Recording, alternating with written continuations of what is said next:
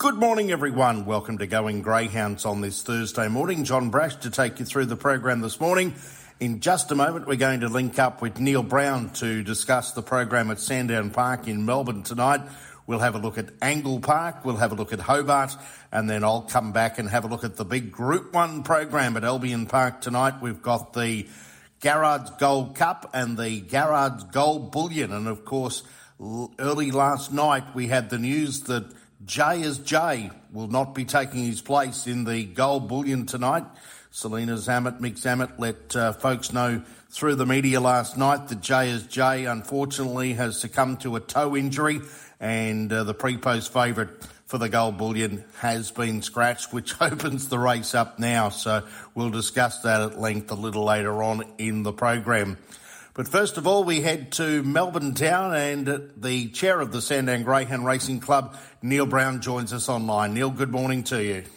Good morning, John. Yeah, it's uh, uh, unfortunate news, isn't it, with Jay as Jay is out. We're looking forward to the big meeting at uh, Albion Park tonight, but uh, yeah, opens the race up uh, for another greyhound to win some nice uh, cash there tonight, John.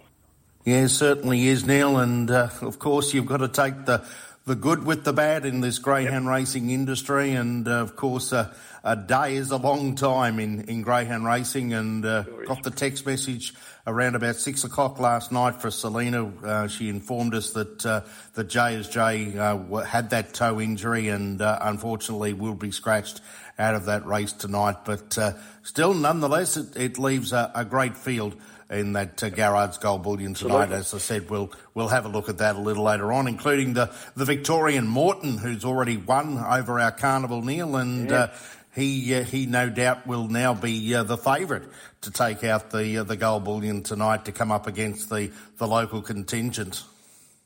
No doubt, come right into calculations and Let's see if we can find a winner tonight at Sandown, John. Neil, we've only got 10 races, as I mentioned tonight, 10 races on the program. When we're here to look at the, the quaddy legs races, five, six, seven, and 8 on the program. And race number 5 is the fifth grade over the 5.15. We have no scratchings, a, a full field of 8 here in the first leg of the quaddy. Yeah, I, look, I've tipped the, the, what I think is the best greyhound in the field, uh, number 5 on top, Penzel Bale. Um, yeah, it's a pretty uh, wide open betting race. Uh, got, got to overcome box five, but gee, uh, he's racing pretty well at the moment uh, with wins at Geelong in two of his last three starts, and uh, I think he's racing well enough. His record here is quite good, two and uh, seven from 18. I've got him on top to beat number three, Rev Rose. I think it's a chance. Uh, need a little bit of luck in running, uh, and number eight I think can come into calculations. Boston Garden. So fairly open first league. I'm just going to take five, three, and eight, John. Race number six is the free for all over the 515 metres. Box five is left vacant. No other scratching, seven to run. Good race here. Uh, I've made it seven, two, and four. Probably could make a case for the eight, but uh, just going to take those three. I uh, got seven on top. Pretty impressive last week. A very fast run, 29 10 he hasn't done uh, anything wrong in a pretty short career in the hub. I think he's certainly again the greyhound to boot. Uh, he's pretty consistent out of a box. He's uh, he comes out most uh, most starts, and uh, I think he can uh, lead and uh, win again tonight. But certainly chances to Isles Ended. He's been racing very well. Had a very smart win uh, last start at Wentworth Park in free for all company um, and well drawn tonight, so definitely a big chance. And uh, the four Shimmer Steel went uh, quick time at, uh, at the Meadows a couple of starts ago, uh, racing pretty well, but a good run at the Meadows, 29.69, got plenty of ability. 7, 2 and 4 in a really good free-for-all race, number 6. Race number seven. Speaking of a good race, this is a mixed grades four and five over the five fifteen. Box five is left vacant again. No other scratchings and uh, seven to run. Yeah, good race indeed, John. Uh, one, two, and eight I'm going to take, but uh, probably the favourite from box number one, Mapunga Shine. Hasn't done much wrong in his career. Uh, the Silver Chief winner uh, from uh, earlier, late last year. And yeah, I, th- I think he can win off the red, but it is a good race. Scalacci, he just hasn't begun at all his last three or four starts. He was slow out again on Sunday here at Sandown Park, but we know he's got plenty of he's got plenty of upside to him, but he's just got to find some box manners. And uh, on the odd occasion he has come out, which we did see when he won the Phoenix. So, um, yeah, he's got to be taken into calculations from box number two. But I think Mapunga Shine, the dog to beat. I'm going to put in the eight, Verdi. Uh, it's been racing quite well as well, but just got to overcome the box eight. But the last two wins at Warragul have been very impressive indeed. So we'll take one, two, and eight uh, in race number seven, John. On to race eight, final leg of the quadrella double and treble. It's a mixed grades four and five over the 595. Take out here number seven, Serene Equity. Number nine, Aston Sunset, goes into box number seven. Yeah, I've made this uh, four, two, and one. I think Stomping's the dog uh, to beat uh, from the four. Should be able to uh, to get a run from there.